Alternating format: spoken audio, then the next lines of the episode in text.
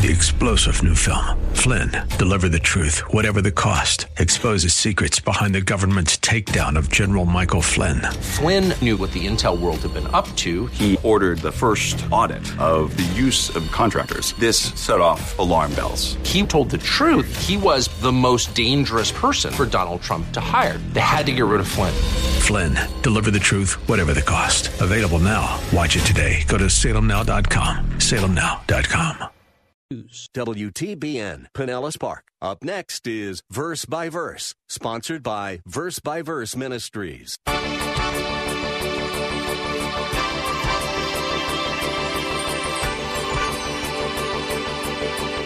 Someone may be hearing all of this and saying, Yes, I see what you're saying about growth. Yes, I understand this is what Peter is telling us to do. But why is it important to grow?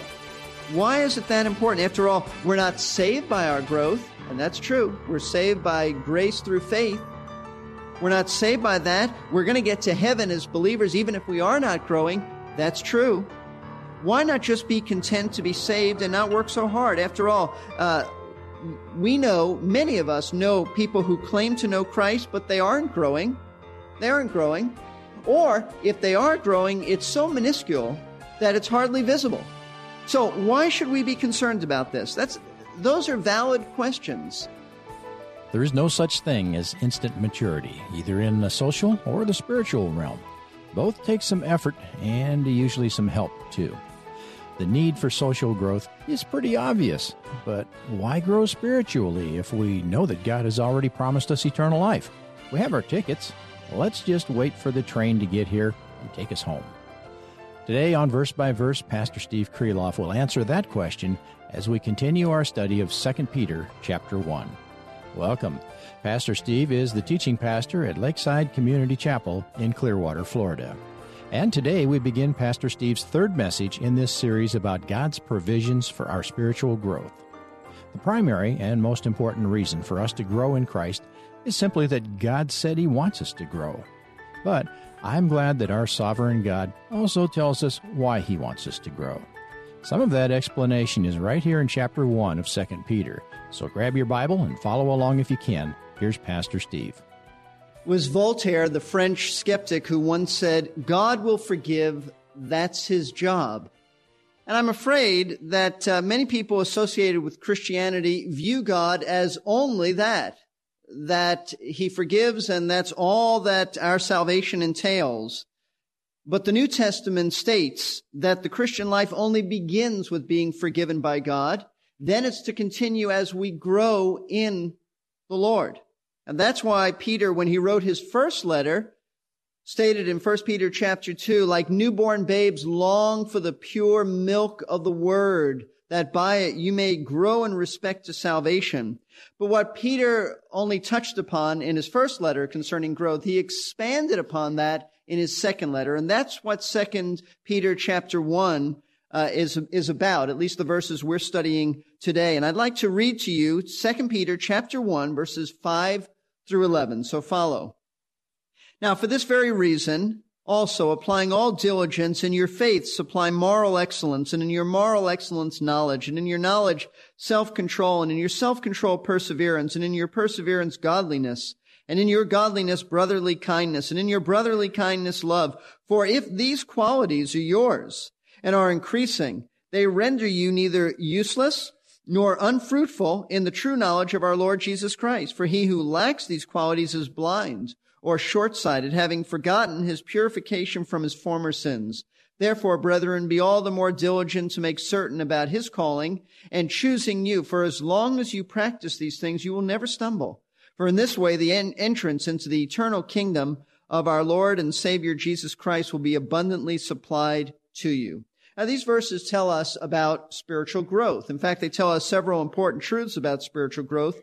And the reason that Peter gives so much information right here about spiritual growth and maturity is because false teachers, as you know, had infiltrated the church.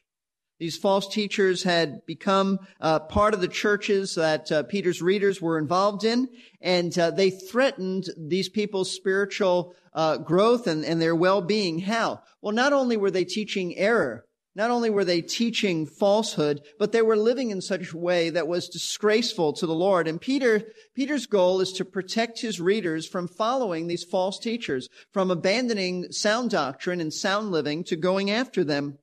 And so the best protection for someone who is threatened by false teaching is to help them to grow. And the reason being is that those who are growing are not going to be susceptible and vulnerable to false teaching. Oftentimes we find that even today, people in cults, there are many people in cults who, who had some kind of background with uh, evangelicalism or fundamental uh, thinking, and, and maybe some of them are even believers, but they've gone astray. Why? Because they're not strong in the Lord. They don't know what they believe, and they're not really growing in Him. And so Peter, uh, his design in these verses is to help us to grow, so we'll be strong and protected from following false teachers. And so Peter tells his readers what is involved in spiritual growth by giving them three key truths about the subject. As we saw last week, he tells us the first key truth about spiritual growth, and this is really an exhortation from him to us to grow, is this. The requirement for spiritual growth is diligence. It does not happen unless we put some effort into it. Now, it's not fleshly effort, but it's effort by God's strength and, and the desire that He gives us. But uh, we read this in verse 5 where Peter says, Now, for this very reason also, applying all diligence, applying all diligence. By that he means that the only way to grow in the Lord is to be, uh, is by putting forth some effort, some strenuous effort.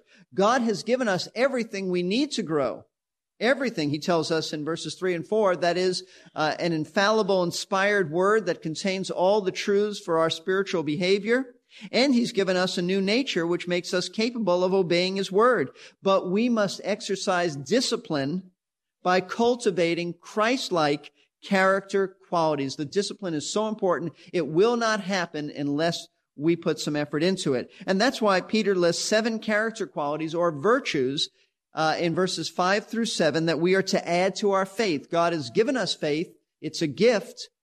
Those of us who know Christ have been given faith. We haven't mustered it in and of ourselves. We were once dead in sins and trespasses. God gave us not only the gift of salvation, but the gift of faith. But we by discipline and effort are to add character qualities to that faith. He lists seven of them. He starts off in verse five with moral excellence, and that's that's really an activity word. That's an action word. It means zeal. It, it's talking about applying the word of God to every area of our lives. It's a it's a word used, as I told you last week, in ancient Greek literature, speaking of courage and bravery. It's it's involvement. It's it's the opposite of being passive. It's taking your faith and applying it to life situations. He says, add to your moral excellence knowledge. Because you see, you can't have just activity without uh, an enlightenment of, of God's will. Otherwise, you'll be, you'll be running around and doing a lot of activity that will get you in trouble. Kind of like Peter was before, uh, before the Lord filled him with the Holy Spirit. So add knowledge. We're to know the Word of God, so our, our activity is based on an understanding of God's word and his will. Then we're to add to knowledge self-control. And that means basically that we submit to the lordship of Jesus Christ. We're not controlled by our own desires, our own passions. We put those passions under the lordship of Christ and now we do what, what he wants us to do. We're to add to our self-control perseverance. That means endurance under pressure. Life has pressures, and for a believer, there are even extra pressures. There's spiritual pressures. There's satanic oppression and persecution and things of that nature. We're not to quit. We're to keep our eyes focused on Jesus Christ. We're to keep uh, eternity in mind, and we are to persevere. There is an end to the race. There is a finish line. We're to add to our perseverance godliness. Godliness basically means a, a, reverence for the Lord, a desire to please Him. We're not, we're not trying to cultivate these character qualities to make us look good. We're to cultivate these character qualities and do these things out of a desire and motive to please the Lord. And then number six is we're to add to godliness brotherly kindness. That's, that's love for the brethren. That's sacrificial, uh, anything of sacrifice to minister to God's people to meet their needs. And then we're to add to that, we're to add love. And I take it that Peter means that we are to sacrifice for not only Christians, but for non-Christians. We're to, we're to care about them. Now, having said all that, it, it's not that, that we're to work at being something we aren't. You know, we look at this list and say, well, that's not me, and, but I'll work at it. He's not talking about self-improvement. What he is talking about is, is the fact that if Jesus Christ lives within you, if he's given you his life and his nature, then these qualities are already there. You possess them, but they need to be developed, cultivated, and brought out. And that's where we're to put the effort into it. Now, when these character qualities are being developed in us, we are in the process of spiritual growth. Folks, this is what spiritual growth looks like. This is what it's about. We are being conformed to the very image of Christ. It is, as Paul said, my desire is that Christ be formed in you. That's, that's it. This is it. Now the question, and we need to stop and ask this question. This is very important. Someone may be hearing all of this and saying, yes, I see what you're saying about growth. Yes, I understand this is what Peter is telling us to do. But why is it important to grow? Why is it that important? After all, we're not saved by our growth, and that's true. We're saved by grace through faith. We're not saved by that. We're going to get to heaven as believers, even if we are not growing. That's true.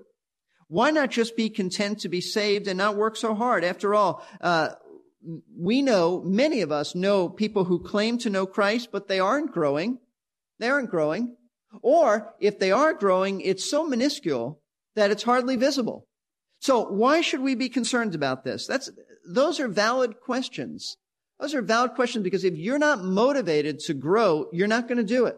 So why, why grow? Well, Peter answers those questions and uh, Peter goes on to tell us the importance of spiritual growth, and he gives us two more key truths about it.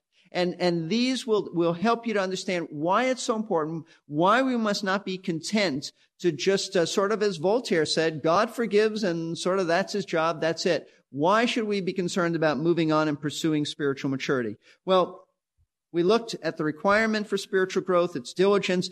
What's the reason for spiritual growth? The reason, as we move on in our outline and move on in the text, is usefulness, productivity. Why should we grow? Let's, let's jump in at verse 8. We left off at verse 7 last week. We're going to look at the reason for spiritual growth, and the reason is usefulness. Peter writes, For if these qualities, he means these seven virtues, are yours and are increasing, they render you neither useless nor unfruitful in the true knowledge of our Lord Jesus Christ. Peter states that if we possess these character qualities and they continue to increase in our lives, not that we once had them, but we don't see them anymore, but that it's a part of our, our beings, then he says we will lead spiritually useful lives. He defines our usefulness to God by using two words actually in their negative form. He says useless and unfruitful. In other words, those Christians who are not maturing in Christ are useless and they're unfruitful. So by contrast, if we are growing in the Lord, then we are useful and we are fruitful. Now, what exactly does that mean? Let's look at each of these words individually. Useless. This comes from a Greek word that, uh, that means idle or inactive idle or inactive. It was used in secular literature to refer to those who were unemployed in the sense that if you're unemployed, you're not active. And if you're not active doing some work for, for someone or yourself, then you're sort of useless in that sense. Paul used this word in Titus to describe those who were lazy. In fact, that's how it's translated, lazy. James, interestingly enough, uses this word in his epistle to, to refer to a faith that fails to produce good works, he says it's barren, it's dead. In fact, I think the authorized version translates this word barren. But literally it's, it's idle, but barren is, is helpful. So the thought is that those who are not growing the Lord are spiritually useless to Jesus Christ, useless to God. Their lives count for nothing. Their lives are barren, idle, useless as far as producing anything of value for the kingdom of God's sake. In fact, there are some believers who are genuine believers, but there's so little fruit in their lives and they, they are not growing, at least at this point in their lives, that they cannot be distinguished from unbelievers. They cannot be distinguished from unbelievers. And that's very difficult, especially if you're the pastor doing their funeral. And you've got to try to say some positive things about them spiritually. Uh, so don't let me catch you doing that because uh, it'll be too late for you, but I've got to do your funeral. I want to be able to say this person was growing the Lord. We know that this person was a believer. And that's why, and I think this is important, that's why so many Christians are not involved in serving the Lord. It really has very little to do with how busy they are. how active they are, how they don't have enough time. We all have the same amount of time. Nobody gets more than 24 hours a day. The issue boils down to being spiritually useless because they're not growing in the Lord. There's an old saying where there's a will, there's a way. If your heart wants to serve Christ, if you're growing, you will want to serve Him. If you're not growing, you're too consumed with yourself. You see, only growing Christians think about benefiting others. Everybody else is just stuck on themselves. And that's really the issue. So if you are not active in uh, any ministry in the church, uh, perhaps a church program ministry or uh, something personally that you're doing, uh, then you need to consider that your inactivity just reveals a lack of growth. You need to be growing. When you're growing, you'll be useful and serving. In fact, that's why, remember the passage in Ephesians 4 where Paul says that to the church, Jesus gave some apostles and prophets and, and evangelists and pastor teachers. Why? For the equipping of the saints, which means the maturing of the saints. You mature by taking in the word of God and applying it to your life. For the work of ministry. What work is he talking about? Your work of ministry. Pastors are to teach you the Word of God. You grow by taking in the, the Word of God and, and you get active in serving. God has given you gifts. God has given you abilities. You serve, you minister, you're active for Him. It all ties together. Spiritual growth leads to usefulness. A lack of growth leads to uselessness.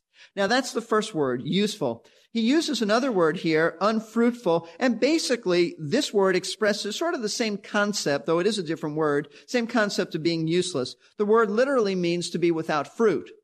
Uh, that, you know, an unproductive. It's a picture of a tree that doesn't produce any fruit. Now, what kind of fruit is a Christian supposed to produce? I think that there are some who are confused about this, but let me try to simplify it for you. The Bible calls any righteous behavior and attitude that comes from us fruit.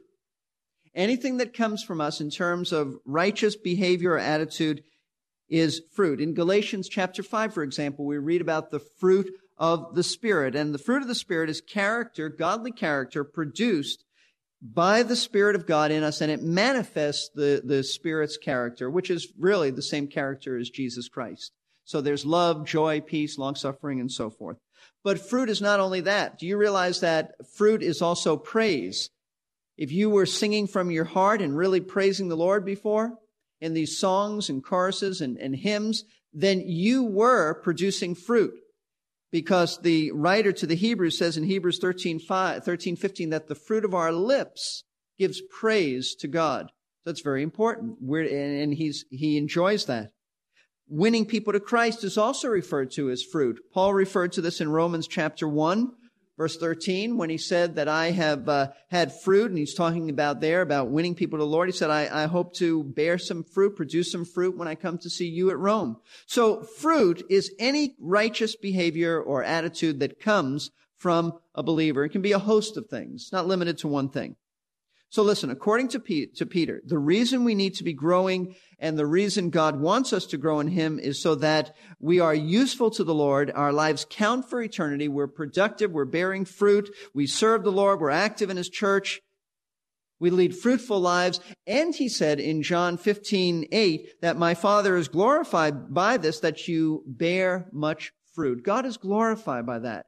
The reason that you and I need to grow is because God is glorified by our lives, which become useful and productive as we grow. Now, an important question that we need to ask is this, and I want you to listen closely. I don't want anyone to misunderstand this because whenever you get into these issues, people inevitably misunderstand. So listen closely. Question is this Do all Christians produce righteous fruit in their lives? Or to put it another way, can someone be a real Christian and never produce any spiritual fruit? Is that possible? Can someone who knows Christ never grow in him?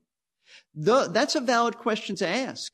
It, it, ties into the whole lordship of, of Christ issue. It ties into the whole issue of repentance. Uh, it, it is a critical question to ask.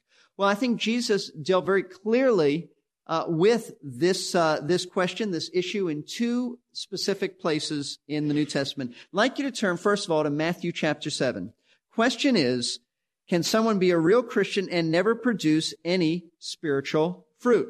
In Matthew chapter seven, which we looked at before, but it's good to come at it from another angle and refresh our minds. In Matthew chapter seven, on the Sermon on the Mount, Jesus said, beginning in verse 15, He said, Beware of the false prophets who come to you in sheep's clothing, but inwardly they are savage wolves. They may appear on the outside to be kind and gentle, but inwardly they are, they are wolf-like. They're the false teachers who want to lead you astray. He said, you will know them by their fruits. You'll know them by their behavior, their attitude, so forth. Grapes are not gathered from bushes, nor figs from thistles, are they? And watch this. Notice this, how, um, how all inclusive this is. So every good tree bears good fruit, but the bad tree bears bad fruit. A good tree cannot produce bad fruit, nor can a bad tree produce good fruit. Every tree that does not bear good fruit is cut down and thrown into the fire. So then you will know them by their fruits.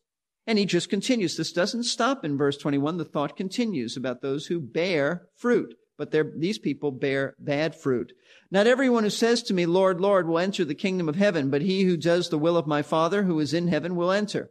Many will say to me on that day, Lord, Lord, did we not prophesy in your name and in your name cast out demons and in your name perform many miracles? And then I will declare to them, I never knew you. Depart from me, you who practice lawlessness. Now, in these verses, Jesus has made a contrast between believers and unbelievers. Believers are said to bear good fruit. In fact, he said in verse 17, every good tree bears good fruit.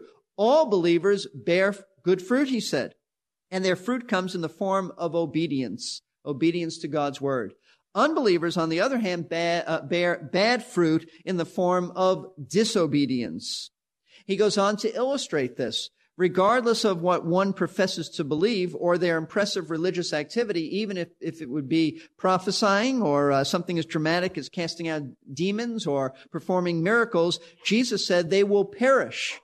He said, depart from me. Why? Because these people bear bad fruit in the form of iniquity or lawlessness. He said, depart from me, those who practice lawlessness. They didn't just disobey once in a while. What he meant, what he meant by this is they constantly and consistently produce disobedience, regardless of their religious activity. In fact, I could just think in the Bible of, of a man like that. His name was Judas Iscariot. Judas was never a believer. Judas performed miracles cast out demons. He was sent out by Jesus with the other apostles. He did all the things that they, that they did. He preached, he cast out demons, he performed miracles, but Judas was a man who the Bible calls the son of perdition. He went to his own place. Judas was a lost man. So close and yet so lost. So only Christians are able to produce good fruit. And the question is, why? Why is that so? Why is it that only believers, Jesus said, can produce good fruit and everybody else produces bad fruit? We'll have to leave that question unanswered for today, but Pastor Steve will have the answer on our next verse by verse. If you want to study ahead, I can give you a hint. Read John chapter 15, verses 1 through 8 for Jesus' explanation. It's not only illuminating, it's also pretty sobering. Thanks for tuning in. Verse by Verse Ministries is a ministry of Lakeside Community Chapel in Clearwater, Florida, where Steve Kreloff serves as the teaching pastor. We invite you to come visit Lakeside if you're in town on a Sunday and looking for a place to worship. The address is 1893 Sunset Point Road. Find out more at lakesidechapel.com or call the office at 727 441 1714. That's 727 441 1714 or lakesidechapel.com. Let me take a moment to tell our blind listeners about a special offer. If you have a digital talking book player from the Library Service for the Blind and want a free audio Bible for your digital player, call 800 838 5924 or visit blindbibles.com. That's blindbibles.com or call 800 838 5924. And speaking of free audio, don't forget about the free message archive page at versebyverseradio.org. You'll find hundreds of previous broadcasts, all freely available for streaming or download, so I hope you'll take advantage of that resource. There's also a giving page if you'd like to help fund the production and airtime costs needed to keep Verse by Verse coming to your radio. We're deeply thankful to and for the generous and thoughtful listeners who undergird this ministry. The web address again is versebyverseradio.org. I'm Jerry Peterson. Let me ask you a hard question. Jesus told us that all true believers produce spiritual fruit, right? But what if you're not seeing these virtues listed by Peter in your life? Does that mean you're not saved? Well, it might, but then again, it might not. Join us for the next verse by verse as Pastor Steve helps us resolve that spiritual puzzle. You've been listening to Verse by Verse, sponsored by Verse by Verse Ministries. This program was pre recorded. To learn more, including how to donate to this ministry, visit versebyverseradio.org. That's verse. If you're concerned about Three star general Michael J. Flynn, head of the Pentagon Intelligence Agency, knew all the government's dirty secrets. He was one of the most respected generals in the military. Flynn knew what the intel world had been up to. He understood its funding. He ordered the first audit of the use of contractors. This set off alarm bells. The explosive new documentary, Flynn, Deliver the Truth, Whatever the Cost, uncovers the facts behind this scandal. Flynn told the truth. He was the most dangerous person for Donald Trump to hire. I find out the worst enemy that I'm going to face in my life is right here in America. They took my assessment and they wanted me to change it. And I was like, I'm not changing it. They had to get rid of Flynn. With in depth interviews, archival footage, and never before seen personal records of the man behind the headlines. I just felt like I was drowning. Flynn, deliver the truth, whatever the cost. Available now. Watch it today. Go to salemnow.com. Salemnow.com.